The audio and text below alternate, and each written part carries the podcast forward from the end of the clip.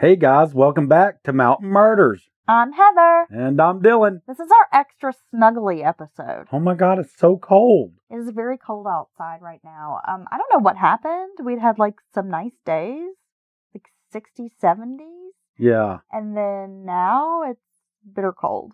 Yeah, I think this is what winter's supposed to be. What? And we got kind of uh, spoiled there around Christmas. yeah, I guess so. But very cold. We've had a little bit of snow flurrying today. Yeah, it's just so cold, it's wicking all the moisture out of the air. They've also called in like a two hour delay for tomorrow. Mm, that's good. So we've got a great some school kids. Martin Luther King Jr. Day holiday show we can't wait to talk about. Yeah. But we should mention our live show. We had our very first Mountain Murders live show this weekend at Fleetwoods in Asheville, North Carolina. Sold out show. Oh my god, it was so awesome meeting some of the Mountain Murders fans. You know what I thought was interesting, Dylan? When we began the show, I polled the audience who listens to Mountain Murders regularly, Yeah. and only about a fifth of the crowd raised hands. I know. So we had a lot of new people who were not familiar with our podcast show up, buy tickets. Yeah, I'm still trying to figure um which that's great. I'm glad they came, of course. But I'm still trying to figure out if uh people just saw the event and thought it would be something cool to do. Yeah, maybe. Yeah, maybe we may have some new listeners from that. Either way, I hope so. but we did see some uh real fans. That was great. That was great. We got to meet Brittany. We had Marcia, Tessa show up. They are definitely some big fans of Mountain Murders. yeah, and Sunday. Sunday, I mean, she gifted us with the coolest framed art piece. It's our logo. Yeah. We put it in the living room. It was our first Mount Murder art from a fan. It was really cool. it was incredible. we love it. All right. So, So, where do we go from here? Well, Dylan, and I have a great case for us today. It's going to take place here, deep in the woods of Western North Carolina, not far from where we call home. we got some deep woods around here, girl. A young woman goes missing. Her family is desperate for answers, especially given the fact that only a few months earlier, her nephew had also vanished. God, family going through a lot.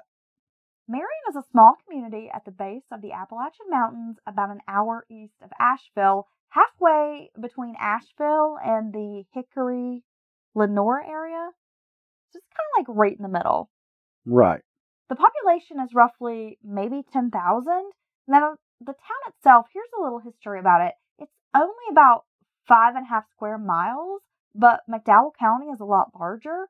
During the Carolina Gold Rush period in the early 19th century, the southern part of the county was known for gold production.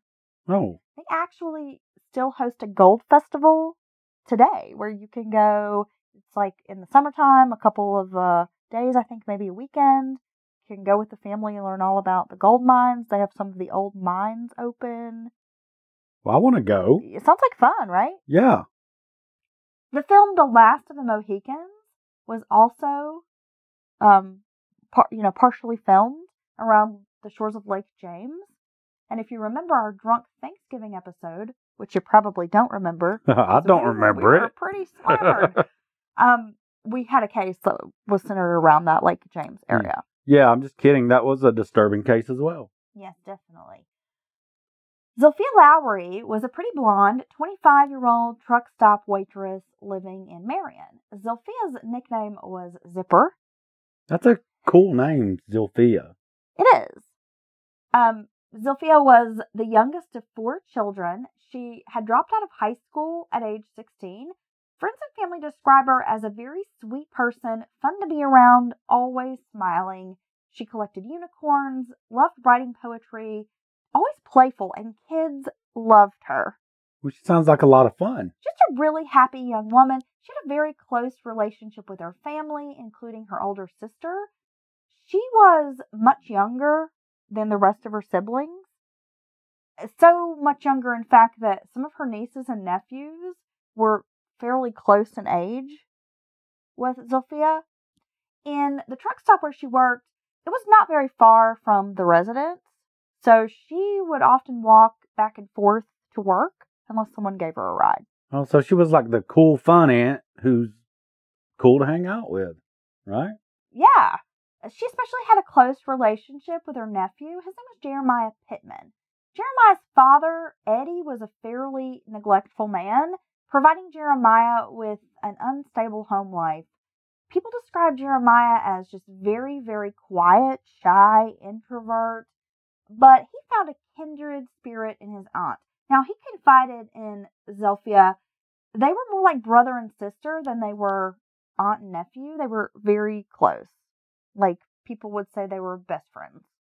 Oh, so you always saw them together. You see one, you see the other, kind of thing like that. You're always hanging out, having a good time together. And, you know, that was the one person in his family he felt like he could really turn to, to, you know, confide in if he was having a bad day. He can count on her Always. because he can't count on his daddy. It don't sound like. In September of 1992, Jeremiah's mother reported him missing. The young man vanished without a trace, leaving only his pickup truck on the side of the highway. His roommates told authorities he had gone to his daddy's house. Jeremiah was also a high school dropout and he didn't have a job at the time. There was not a lot of concern. Rumors circulated that the young man had hopped into a trucker's cab making his way to Texas. Even his father told authorities he thought his son had left town. Family had hoped he was somewhere, maybe, you know, making a new life for himself. But they also thought it was a bit odd that he would just leave everything behind. Yeah, I mean, who doesn't take their damn car with them if they're taking off? I mean, you need the car when you get somewhere else. Well, Zilphia knew that Jeremiah would not leave without telling her his whereabouts, his plans, where he was going. Again, they're like best friends. This pair is very close. Zilphia expressed worries to relatives about Jeremiah. She explained that she was going to go confront Eddie Pittman about Jeremiah's disappearance. She had this really strong feeling that he may know more about his son and what was going on with Jeremiah. Yeah, because I'm sure she's heard all the stories from Jeremiah about his dad being an asshole to him. Well, she just didn't trust Eddie Pittman and knew that he was not a good guy. Jeremiah's disappearance was baffling to investigators. I mean, detectives chased leads from Florida to Texas, but as the years passed, questions remained. If the young man had in fact left for a better life elsewhere, why would he never call home? He never asked for money. If he tried applying for a job, his social security number would be found through the National Crime Information Center network.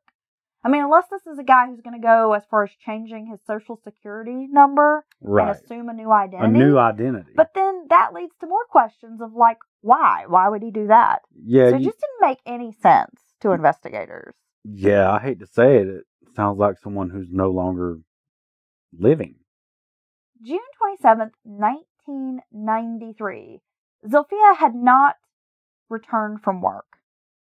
Her family finds it a bit odd, but they try to file a missing persons report. Authorities basically don't have any interest Oh, in taking God. the report. All the time. Now, Zilphia would sometimes spend a few days at a time away from home. They thought maybe she wasn't missing. She was a free spirit. She liked to party. She liked to have a good time. She'll turn up in a few days. Is basically what the police told her family. Jeremiah and Zilphia were both missing, so here you've got two relatives in the same family. Clearly, this family is devastated. I mean, how much tragedy could a family endure? Yeah, so they wondered all that time what happened to Jeremiah, and now she's gone. I mean, that's crazy. The family begins asking questions. They start taking the investigation on themselves. They comb the truck stop where Zilphia worked. They have her picture. They're asking folks, you know, have you seen her? Do you know where she is? Any information? But people are kind of reluctant to talk. And it seems that no one has answers as to, you know, where Zilphia might be. Jeremiah's still missing as well. So this family is just trying everything they can to get some answers. Well, they had to do it themselves. Doesn't sound like they're getting a lot of support from authorities. Well, they're not, and I think that, you know, this happens in small towns. You know, the last case we discussed was the Nancy Morgan case, and that definitely seemed like a botched investigation Totally. of just law enforcement who didn't really have any interest at all in doing police work or bothering people or bringing in this good old boys network. Oh my God. And it just seems like this is another one of those cases where they don't want to take the missing persons report seriously. They maybe look down on this family a little bit, like, oh, well, you're not important in this community. yeah, I mean, Zilphia is just this truck stop waitress. Right. She's not a doctor's daughter. oh, she's probably a lot lizard. Ooh. I mean, you know, they just don't seem to really want to help. And I saw some interviews with her sister, and her sister said she felt like they were treated as second class citizens, like the law enforcement officers did, like look down on their family. Well, that's what it sounds like, and I, and I'm sure there's a reason that this happens a lot with cops all over. You know, not just small towns, but all over the country. Is they must get a shitload of, you know, false alarms, if you will, on missing people. They must to have this general idea that oh, they must be a runaway, blah blah blah. They left on their own accord, all that. But it just takes that one cop with a good instinct sometimes to say, hey, you know, catch that one detail that this is weird. Or if you have a whole family down there saying, this is not like them, they're responsible, you know, they always do this, be it church, work, school, maybe somebody should drive out and take a look around and ask a few questions.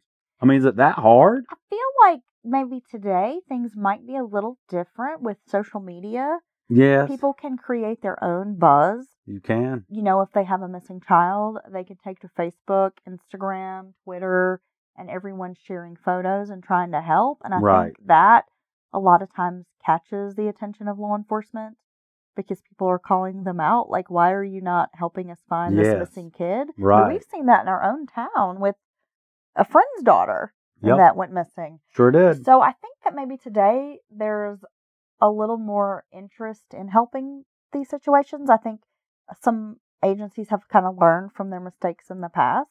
What- but if a family is coming to you and saying, this is completely out of character for this person, right. And with everything we know now about true crime and serial killers, and there's just so much more information available, Right. I feel like they might take it a bit more seriously And, uh, than, say, 10, 15, 20 years ago. And that's a good point you made about the social media. Us regular folk, no matter where we live or how we came up, do have the power to put pressure back on the authorities or our local government. We do. February 5th, 1994. Hunters are out on a dirt road near Lake James where they happen to find human skeletal remains, including bones with tissue and clumps of hair. A sheet towel and some clothing items, like a pants, a pair of pants, a bra, a shirt, are also discovered near the body. The remains were not concealed in any way. There was no grave or anything. It wasn't like anyone had taken time to try to bury this body. It basically had just been left out in the open. That's crazy. However, it had been left out in the open, you know, with the elements, the animals, so, you know, it was pretty seriously decomposed at that point. Like I mentioned, they found bones, did have some tissue left, but, you know, it was fairly progressed in decomposition. Investigators conclude it is the body of Zilphia Lowery. Her skull was almost crushed completely and the body dumped in the woods. Her cause of death was determined to be blunt force trauma. The medical examiner believes she had likely been hit with a heavy object in the back of the head. They don't believe that she was murdered there. They believe she was murdered elsewhere and brought to this place to be, you know, disposed of. Right. Once Zilphia's body is discovered, authorities have a murder on their hands. There were no real leads in the case, so it goes cold. Yeah, because they ain't been working the damn case from the moment it started when she went missing. Precisely. Oh my god. Yeah, you're that just pisses right. me off. One witness claimed to have seen Zilphia get into a vehicle with a man, but could not offer up any kind of good description. I mean, as time had passed, it had been a while, and you know, you don't always pay attention to those details. No, you definitely don't. Not in your daily life. Rumors, again, were swirling around the small town. People speculated Zilphia's murder was drug related. She had been killed by a group of men and disposed of in the woods, was like another story that went around town. But nothing, you know, came to fruition from these stories. They were all just rumors, gossip. Thinkers also pointed in the direction of Eddie Pittman. Both Jeremiah and Zilphia were missing, and investigators learned that these two had witnessed an arson incident, which they considered a lead, and it could be a possible motive. Well, that'd be a pretty good motive, I guess. Attention shifts to Eddie Pittman. We're living in the age of podcasting, which also means the age of podcast networks with large back catalogs, long running series, limited programming, and even cross network collaborations. How are publishers supposed to keep this all organized? With Spreaker, of course. Spreaker's customizable publisher plan lets you organize your content exactly how you want it and gives you enough pod tech tools to monetize the largest back catalogs. If you're into premium offerings for subscribers, check out Spreaker's customized RSS feeds to upload and schedule exclusive content with ease. Or use our campaign manager to manage different campaigns from one central platform. Once your podcast business gets big enough, you can even add multiple networks to one account and collaborators assigned to each one. That helps keep the true crime series away from the comedy podcasts and make sure you get the advertisements that will resonate the most with your listeners. So let's move from the age of podcasting to the age of the podcast network with Spreaker. Head to Spreaker.com to learn more. That's S P R E A K E R.com. Now, the story is that Jeremiah and Zilphia pulled up to this trailer where Eddie Pittman was staying with his girlfriend, a woman named Rosemary Gehring. They drive up. He comes outside and tells them, Y'all need to get the hell out of here. Leave. Oh, God. And he's a pretty intimidating guy. So Jeremiah and Zilphia leave the residence, and not very long after, it goes up in flames. So it sounds like he already had the damn whatever he was using to set it on fire set up, and it's about to go. And he's like, "Get the hell he out of here now!" burned down his girlfriend's trailer. They had planned to do this to collect insurance money. Oh my God! And so Jeremiah and Zilphia were witnesses to this. They had kept it very quiet, didn't tell anybody, but maybe a, like a family member or two. But you know, it was like it had nothing had really come of this. right. It was in February of 1996 that Rosemary Gehring, again the girlfriend of Eddie Pittman, randomly just shows up at the sheriff's department stating that Eddie's going to kill her. She needs protection. She needs help. And it's because of what she knows. Well, investigators are interested. She takes them to a remote area, tells them, you guys need to dig here. Oh God. Now, the property was once a gem mine, like mostly for rubies. Eddie had been using the dirt from this mine for a tourist gem mining business. Okay. Investigators start digging at this property and it's a it's taken a while. They're digging deep and deeper and deeper and they're not finding anything. So they're kind of getting a little aggravated with this woman and they think she's Full just of full it. of shit, Okay. And she's like, No, I'm telling you, it's right here. It's down there deep. You need to keep digging. Well, eventually, they find bones. Jeremiah Pittman's remains were found exactly where Rosemary had directed them to dig. Well, damn. Gehring confesses to witnessing a confrontation between Eddie and his son. Now, at some point during this heated argument, Eddie Pittman picked up a hammer, hit his son with it, killing the 18 year old. The couple then takes Jeremiah's truck and they park it off the interstate to appear as though he's abandoned it. Then the couple takes Jeremiah's body to this ruby mine that they had leased. They dig this grave, toss in the boy's body, and cover him with lime. The cause of death is a blunt force injury, which was the same way that Zilphia was killed. Well, my God. Maybe if the cops had swung around there and had a conversation with Eddie and got a chance to talk to the damn girlfriend and really give them a hard line of questioning about Jeremiah's where he's at or has anything happened to him, they might have figured all this out then. Investigators believe these two murders are tied together, but now, you know, finding evidence is the crucial part. Eddie is arrested for the murder of his son, and when he's served with the warrant, he asks, Whose murder? when they tell him we've got this warrant for murder, we're going to arrest you, and he asks whose murder, that really sends investigators into a frenzy because they think he means Zilphia. yeah, which one? Yeah, which which murder are you talking about here? However, Eddie Pittman does not confess. He says he doesn't know anything about Zilphia's murder. With no evidence tying him to the woman's disappearance, he can't be charged in her death. Eddie Pittman ends up taking a plea deal for manslaughter in the murder of his son Jeremiah. And as far as I know, the guy's already out of prison. What the fuck? Yeah. I know it's all about evidence, what they can prove in court, and all that. During this time, Pittman is also tied to the 1991 murder of Wallace Wise, a 70 year old businessman from Asheville. Wise sold antiques out of his home and was a real estate agent. He was found stabbed in an upstairs bedroom at his residence on Haywood Road in Asheville. Now, Gehring had met Wise at some sort of antiques auction, and so they were friends. They were friendly with each other. When Wise's body was discovered by a different friend, there was an antique jewelry box missing, some jewels gone, cash taken. There was no sign of forced entry into the home, again, because Rosemary Gehring is friendly with this guy. So basically, they went to this man's house. She managed to get in the house. You know, she's an acquaintance. Mm-hmm. They rob him, kill him. She's officially charged with Wise's murder. And I believe that Pittman is basically just charged as an accessory to this crime. Oh, okay. In November of 1998, another man is arrested in connection with Zilphia's murder. His name is Scott Grady Smith.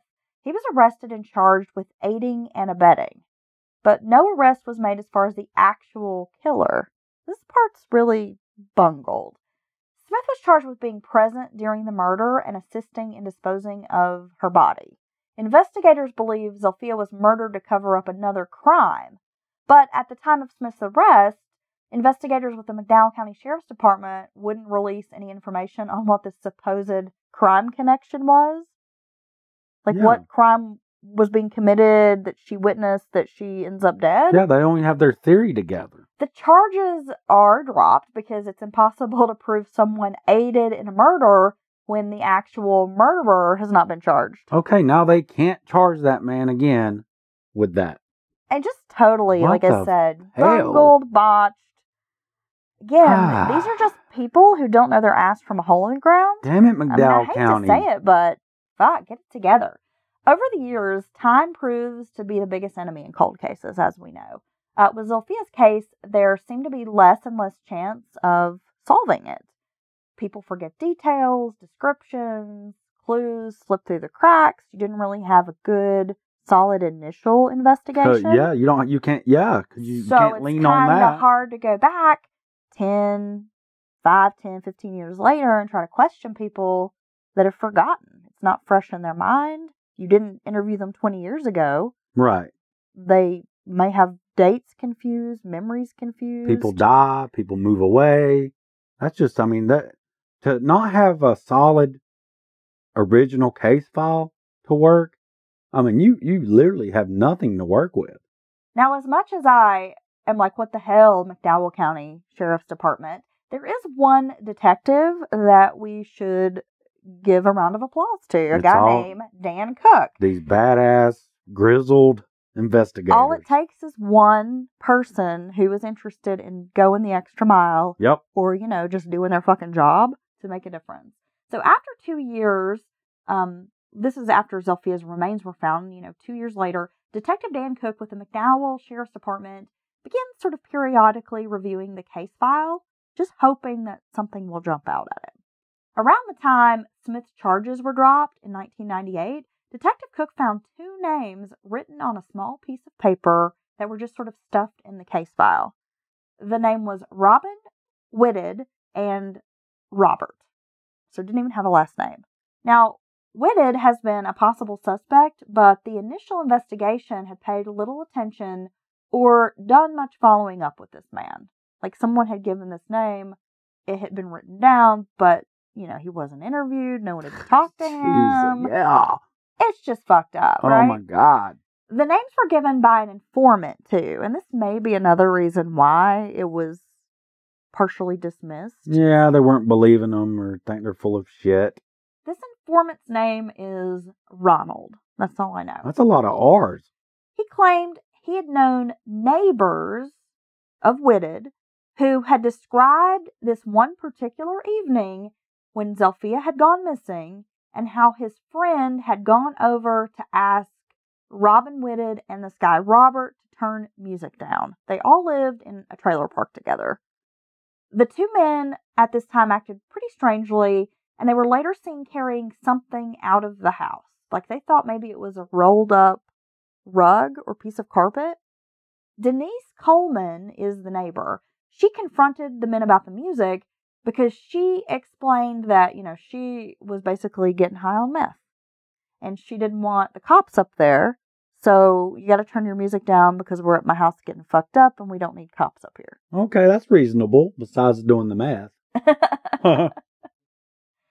she says that, you know, when she goes to confront them about the music, this guy Robin said they'd picked up a girl from a truck stop, Zilphia Lowery, that they had sex with her and that she was in the house throwing up, that the guy Robert was in there trying to clean up this mess. So Yeah. he's just like telling her the story that's probably a little bit too much information. She's high as fuck, so you know. and then later she says she sees these men carrying out what looked like a rolled up rug out of the house. That's almost like a cliche, isn't it? well, I'm just imagining, you know, I go knock on the neighbor's door and I'm just like, do you mind turning your music down? yeah. And then they start telling me a story about, well, we just picked up this girl at this truck stop and we're in here, we're in here banging her, but she threw up and some of my buddies in there cleaning up the puke. I mean, isn't that just like a little bit too much to offer up? Yeah. But then again, maybe not. I don't know because she's telling them y'all need to turn the music down because I'm getting high on meth. Trying to smoke my meth over here. okay, anyway, Hmm. enough Jerry Springer. Detectives track down this mobile home. And now you got to remember, this is years later. Ronald's description was actually pretty spot on about where the trailer was located, What it looked like. the trailer park, yeah, everything. Okay. A landlord even confirms the names of these two men who lived there. Yes, this guy Robin Whitted lived here, and he had this other fellow named Robert living in this trailer. Well, by 2005, that's how long it took Detective Cook to track down Robin Whitted. That's crazy. He was living in Virginia. Whitted was working at a car dealership. Now, he admitted he had partied with this blonde girl who had a really unusual name. He couldn't remember her name. He said, you know, he did recall hanging out with her, having sex with her, and then she left the next morning. Cook interviewed Whitted several times. Now, during these interviews, he began giving conflicting stories, which was a huge red flag for investigators. I mean, anytime a person of interest starts switching up their story, this is never a good sign. No, it's because you're fucking lie. Well, in some ways, you got to think, okay, well, if something happened 20 years ago and someone asked you about it, your details might be a little foggy. There might be something that you remember later. Like, Right. oh, well, yeah, this or Small, that. minor details. But your story as a whole is not going to change no, drastically. no, minor stuff may change, but not the complete, not the timeline or not the what you did or who you did it with. That's So, not going to change. After a few interviews, eventually Whitted is going to crack under pressure. He admits he was involved in the cover up of Lowery's murder, but he claims he was not the actual killer, and he pins the crime on his friend. So let's talk about this guy, Robert Dean Taylor.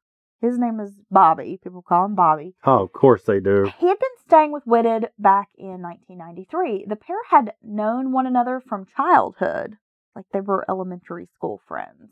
Whitted happened to be visiting his family in Virginia when he bumped into Bobby Taylor. He invited Taylor to come back to North Carolina with him. See, Whitted was recently separated from his wife, and I guess he thought having his childhood buddy around would be good for him. They were going to party, chase women, drink, hang out, just right. live it up. Yeah, Two bachelors. in this really nice trailer. We're going to party. It's 1993. We're going to throw on some winger, some Ratt on the stereo system, and uh, we're going to do a little dance, make a little love, right? Maybe with each other. I don't know. I don't judge. Taylor moved into Whitted's rented mobile home and eventually did find work, you know, in the Marion area. On July 27, 1993, Whitted claimed he had come home from work around 4:30 p.m. Taylor was waiting for him at their residence and he had a copy of Lowery's phone number. Bobby Taylor wanted to call her and invite Zilphia over, you know, just to party and hang out. Now, it wasn't ever really clear how Bobby Taylor had gotten her phone number. Okay. Like if it was from someone he worked with or he had maybe seen her and then asked someone else who is she and gotten her number. I mean, I don't know. But the pair, meaning Zilphia and Bobby Taylor, had never actually met each other in person. so they had only ever spoken on the phone. so he didn't. Hey, girl, what's your name? No. So I mean, maybe Let me it get was them digits. like a friend had sort Okay. of set them up, That's a little weird, or but maybe he had called someone else and had gotten on the phone with her at some point. I mean, who Okay. knows? Back in the day, before we had Tinder and Facebook and Huh. texting and all that. hey, you got to hook up somehow. well, Whitted and Taylor, they decide they're going to get in touch with Zilphia. They call her up. She agrees to meet them at the truck stop. She's down to hang out. So the pair go pick her up in Whitted's pickup truck. When the three return back to the trailer together, they start making cocktails. They're having some vodka and OJ, Oh, a little screwdriver. They are taking some Xanax. ooh, Whitted and Lowery are dancing together. At some point, the men kind of exchange, you know, a knowing glance in which Taylor says basically, it's fine, go ahead. Like meaning, I guess, that it's okay if Whitted hooks up with Zilphia. even though he Yeah, Bobby Taylor was the one that wanted to call her Right. over. right, he initiated all this. Of course, he's trying more than likely trying to hook up with her. Right, but she's not interested in him. She likes his friend. It happens. He kind of looks at the friend like, okay, go Yeah. on. Y- Yeah, I guess you have permission to tap that. I won't get mad. Right. So Whitted and Zilphia retreat to the shower together. The two have sex in the bathroom. At some point, Zilphia does get sick in the bathroom and starts throwing up. But when she's finished, the two, Whitted and Zilphia, then go to the bedroom and start having sex. Ah, yeah. See, I'm not having sex after somebody throws up. You're not? Probably not. I mean, I can puke and rally with the best. I can get back in the party. But yeah, if me or you pukes, then we're not probably not going to have sex right then, right? Well, I don't know. Would you puke and then sex? I'm- oh my God, I'm, you would. I'm pleading. I'm taking the fifth on You've already done this. I take the fifth. oh my. God. Look, I had a life before I knew you, Dylan. no. okay? I was young once. oh my many, God. many years ago. puked on it? At some point during the encounter, Okay. well, no, but I do have a funny story. I won't share it with you here and our Mountain Murders audience, but I will tell you a funny story. Later. Okay, I'm to tell it to them later. At some point during the encounter, Taylor enters the bedroom while the couple's, you know, in the midst of the ooh la la. It's probably been some time. They've been in the shower. They've not felt good. Then they went to the bedroom, and it's a small trailer. So I mean, you know, he he knows what's up. Oh, yeah. He goes in the bedroom and basically tells them, hey, it's my turn to have sex with Zilphia. Oh, Zilphia is grabbed by Taylor. She pulls away and tells him to stop. She's not interested in this guy. yeah, she does have a say so here, buddy. his friend. Whitted is then struck by Taylor so hard, in fact, that he falls out of the bed. Again, Taylor hits him. So at this point, this guy Robin Whitted is bleeding. He's like, "What the fuck, man?" He, you know, gets up, goes in the kitchen to get some paper towels for his head Yeah, because he's basically just been knocked the fuck out yeah. by his horny caveman friend. Who said he wasn't gonna get mad? Basically. While he's in the kitchen, Whitted says he hears a really loud thumping noise coming from the bedroom. Oh my God. Now, when he goes back to the bedroom, he finds Bobby Taylor on his knees. He is above Zilphia. She's on the floor, naked. She's bleeding, and Bobby Taylor is basically beating her head into the floor. What And the that's the thumping sound that he's been hearing. What the hell, Bobby? Bobby grabs a towel, a sheet, and starts to wrap it around her bloody head. Yeah. Bobby Taylor was really angry because he had spent a lot of money on booze and drugs, and she chose to have sex with his friend instead. So I guess the whole time Taylor is shouting, he's mad, like, I'm the one that's supposed to be doing this. I bought the drugs. I Yeah. bought the booze.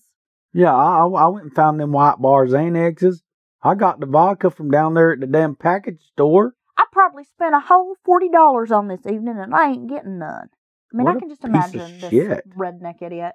Well, the pair then dress and they carry Zilphia's body that they wrap in a sheet to the back of Whitted's truck. The drive is basically to a remote area. So Bobby Taylor is ordering him, you drive, don't ask questions. And, you know, Robin Whitted's claiming that he's like, we should call someone.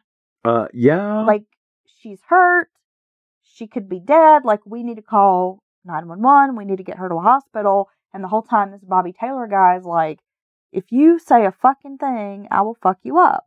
You're a criminal. You've got a history. We were partying. I've got a criminal history. Like, we'll end up in all this trouble. You Yeah. just shut your mouth. no, no, no. Well, they drive her to this remote area.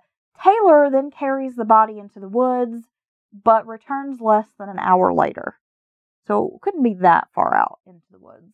The two then return home and go to sleep. What the hell? The next morning, Whitted gets up, goes to work, and when he comes home in the afternoon, Bobby Taylor has cleaned the trailer. Zilphia's purse is found under a chair, so Robin Whitted takes it to a store and leaves it there. An employee of the M&M supermarket finds the purse hanging on a door. And this was just like right after this girl goes missing. Another employee of the store would later tell police that a man had called twice to make sure the purse was found and specifically said, please call the police about this purse. What the hell? Did the cops pick that lead up? I mean, not like they really didn't. No, because they weren't even fucking looking for her. They weren't even looking for her. Investigators eventually, and you got to remember, this is 2005. This is like 12 years later, right? Yeah. They track down that mobile home, still in that same area. Like all the information they had from back then is okay, this place is still here. But this mobile home, at this point, pretty old, long since been abandoned. But they go inside anyway, and I mean, this is like a trailer that the roof's caving in. There's Right. been animals in it. There's Yeah. dirt, leaves, debris. The windows busted out. I mean, you know. So it sounds like it likely abandoned shortly after these two guys didn't live there anymore, yeah, which probably. is a good thing. Or you know, sometime in the years Yeah. after. Okay. So it's abandoned, but investigators go in anyway and start looking for any kind of evidence that they can find. And guess what they they happen to stumble across? Fuck. Blood evidence in the trailer. Imagine that. They did have to exhume Zilphia's remains so they could do DNA testing, but the lab results proved that it was actually a match to Zilphia's blood. So they found this old dusty fallen in trailer and could prove that she was there Yes. and that her blood's there. yes. Okay. And they're finding it in, you know, like the cracks of the doorway. Right. Where they knew, you know, in this bedroom, this bathroom area, mm, right. that they knew this is where these things had taken place. This Yeah, crime. and so they and they were So it knew that someone tried to clean it. have some consistency with Robin's story. That's Robin Hood's story. crazy. That is crazy. Now, Bobby Taylor had this extensive criminal record. As I'd kind of mentioned before, that was one of the reasons he made threats about you can't go to cops because we both have a criminal history. But his criminal record included a lot of violent crimes. Now, when investigators try to question Taylor, they find him already serving time in federal prison in Inez, Kentucky. Oh, okay. It's a good guy. And you know what I thought was really interesting is one of the detectives said when he went in there and was questioning this guy, you know, Taylor's just giving him like this shit eating grin, being a smartass, like not answering him. Right. And the te- detective's like, look, I'm a seasoned homicide detective. I've been doing this for 25 years. Yeah. Like, you're not going to fuck with me. right. And that Taylor looked at him and, like, pointed around at this prison room and was like, I've been doing this for 25 years. oh my God. So he's just a career criminal. Yeah. Okay. Eventually, Taylor is charged with first degree murder of Zilphia Lowery. Robin Whitted was charged as an accessory. Taylor was found guilty and was given a life sentence. So he's serving that at the Sampson Correctional Institute here in North Carolina. Robin Whitted pled guilty to an accessory and was given a three year suspended sentence.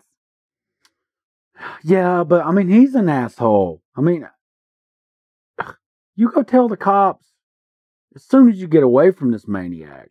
You know what I mean? Or if there's somehow he could have caused a bigger stink then, maybe she could have got medical attention. Because he smashed the back of her head in against the floor.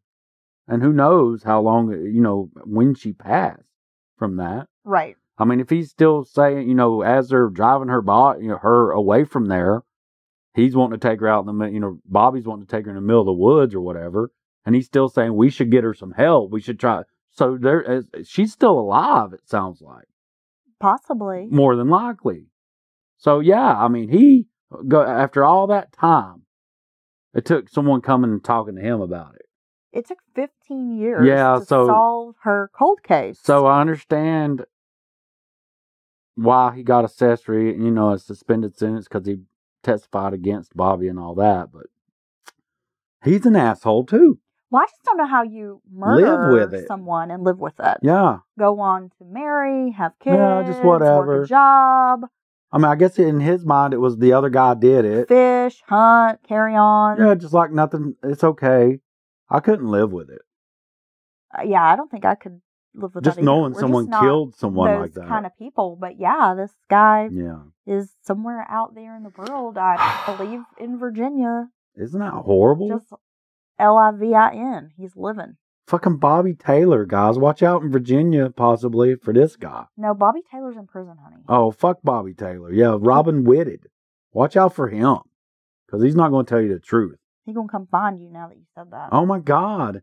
I'll fight a guy named Robin. I actually did try I to will. stalk him on Facebook. Did you really? Yeah, I think I found him. He's got like three or four different social media accounts. Oh. Like he must be one of those guys that just forgets his password and then just keeps like creating accounts. oh. But if you're listening, Robin, you kind of look like a goober. He just looks like your garden variety, like redneck idiot. Oh. So that's why he didn't tell the truth. You know, when I say that, I'm a redneck. Yeah. I mean, like, We're country. I made you buy me some red seal the other night. You did. I can always tell when you're getting really buzzed because you either ask me to hit my cigarette or you stop at a store and demand I go in there and get you some red seal. And you take a dip of I'm it. country. Yeah, so we're country as fuck too. So I can say he's a redneck idiot. Yeah, I mean, because we're rednecks and we c- I come from a family of fucking because rednecks. that's different. But I know the difference in like you kind of a country redneck and then you just look like a goober. right. This guy just looks like a goober, Oh God. you know? We're doing another case. Those Like, hey, people look like goobers. Hey, I'm a goober and I'm gonna wear like this muscle shirt, like a t-shirt with the sleeves cut out. mm-hmm. It's got like Dale Earnhardt on it and my ball cap and like all my Facebook pictures of me holding like a big fish. Oh, you better stop. Well, no, he just looks like a goober. Okay. Well, I mean, he, I- he is a goober. I mean, if you're like decked out in your fly fishing gear and you got a big fish, that's one thing. But when you just look like the idiot that we know that Here, hangs out at my the, beer. the local bar Yeah. that's gonna get drunk and like piss on the front steps of the bar in front of everybody and try to fight somebody, Yeah. you know, Fight me. like he just looks like that guy. He Okay. just looks like a dipshit. He's an asshole too. I'm sorry. he is. But this whole case is really sad. It's very sad. Especially for this family. I mean, they lost two loved ones the poor family. And, in less than a year. and they went so long before they had closure on either one. I know. That's the worst it's really it. sad. And then the fact that they were both such good friends with each other Yeah. and like really counted on each other. Oh God. I mean, that's just, it's a very sad story. It is. I feel so bad for that family. And I feel really bad for Zilphia. I mean, we've all been young. And this is the thing. I mean, I'm not shaming anybody because I've been young and I've been stupid and I've probably done a lot of shit I shouldn't do. But she didn't deserve this. She's a young woman. She is looking for a good time. She wants to have some drinks, party, right. and ends up with the wrong guys. Yeah. And I'm going to guess nobody knew where she went. Exactly. And you've got to, as a female, and if you have daughters or you're a young person, take steps, uh, you know, like precautions. Go with someone. Go with a friend.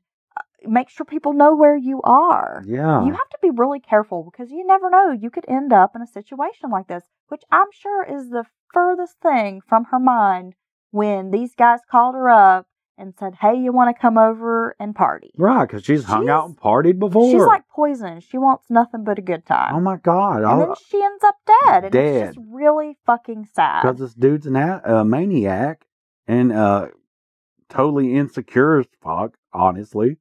And he can't deal with the fact that she wanted to have sex with his friend instead of him. Yeah, he gets rejected, so he flips so I'm out a and kill kills her. over freaking a little bit of beer and some damn pills. Yeah, it's some That wasn't even hard drugs. Yeah, he's a shithead. Oh my god! I bet he has tiny penis. But it's just really sad. Yeah, because so because when you hear a story like this, I mean, I think back to when I was in my early twenties, and you just don't. You're so young and naive, and you just don't think this is going to happen to you. right, never. But any of us who, you know, maybe put ourselves in We just a happen to. dangerous situation, this could happen to anybody. We're just lucky enough not to come across a, a monster of a person who would do something like yeah, that. Yeah, it's just nothing. really sad. I feel sorry for her. Oh my And I feel sorry for this guy who was murdered by his own daddy. Yes. Very sad. Well, thank you guys for tuning into this episode of Mountain Murders. We just uploaded a brand new episode to Patreon. So if you're interested in signing up, find Mountain Murders Podcast on Patreon for only a dollar a month. You can support the podcast. Yes, and speaking of Patreon, our newest member, Mike Moore, thanks, Mike Moore. thanks for hooking it up. You're the stepped out best. at our highest level, so we do appreciate that. Uh, we'll be back with more Mount Murders soon. So just hang in there, guys. Stay warm.